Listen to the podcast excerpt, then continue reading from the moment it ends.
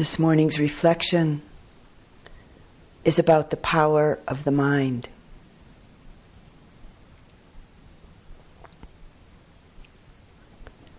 In Buddhist understanding, the mind is not considered to just be the brain.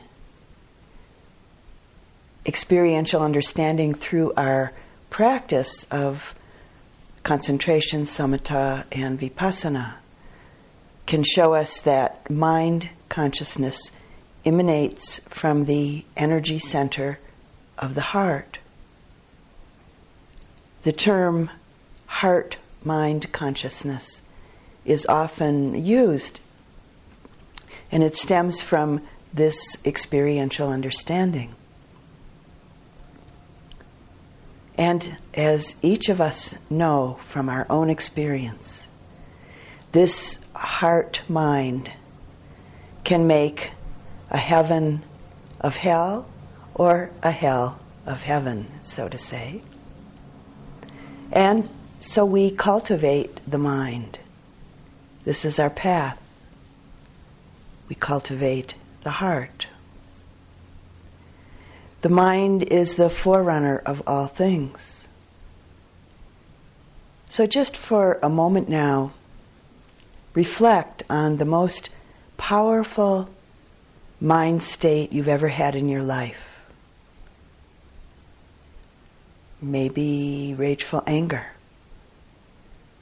maybe depression or jealousy, maybe ecstasy or love, or maybe a particular meditative experience.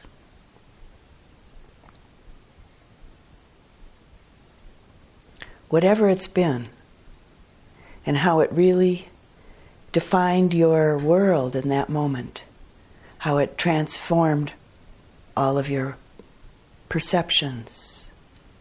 So, taking a moment now to reflect for yourself on the most powerful mind state you've ever had in your life.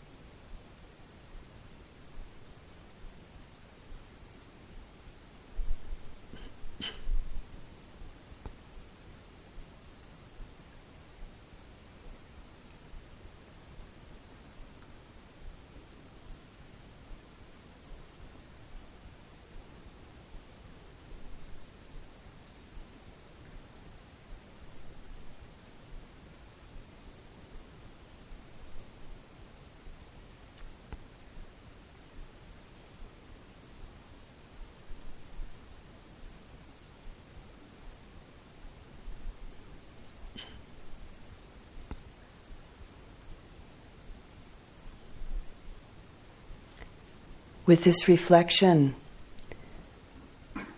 you can understand how very powerful th- this mind is. You can also see how cultivating existence in the realms of a pure, wholesome, and beautiful heart mind might be possible with this power of the mind. And some words from the Buddha, from this section called The Mind, from the Dhammapada. Just as an arrow maker straightens an arrow shaft, a discerning person straightens her or his mind. So fickle and unsteady, so difficult to guard and control. The mind is mercurial, ever swift, hard to restrain, alighting where it wishes. How wonderful to master this mind. A tamed mind brings happiness. Let the discerning person watch over his or her mind. So difficult to perceive, so subtle, alighting where it wishes. A watchfully protected mind brings happiness. The mind travels far, is formless, and dwells in the cave of the heart. Those who will subdue it are liberated from the bonds of Mara. Mara being the personification of all of the afflictive states of mind. Wisdom is not perfected in one whose mind is not steadfast, in one who doesn't know the good teaching, and in one whose faith wavers. Knowing the body to be as fragile as a clay pot, make the mind like a well fortified city. Drive out Mara with the sword of insight. Then guard what you have won, remaining unattached. Whatever an enemy may do to an enemy, or a hater to a hater, an ill directed mind inflicts on oneself even greater harm. Neither mother, father, nor any other relative can do one greater good than one's own well directed mind.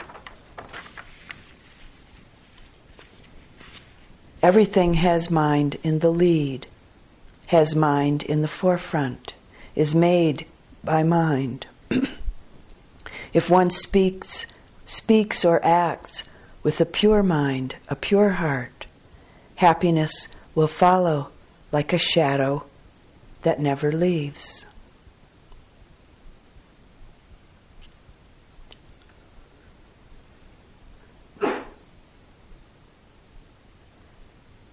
Through our practice, we're inclining the power of our heart mind towards, in Pali and Sanskrit, what is called bodhicitta. Bodhi translating as enlightened, awakened, liberated, and chitta as mind. We're inclining the heart mind towards liberation, towards the pure wholesome, and beautiful heart mind.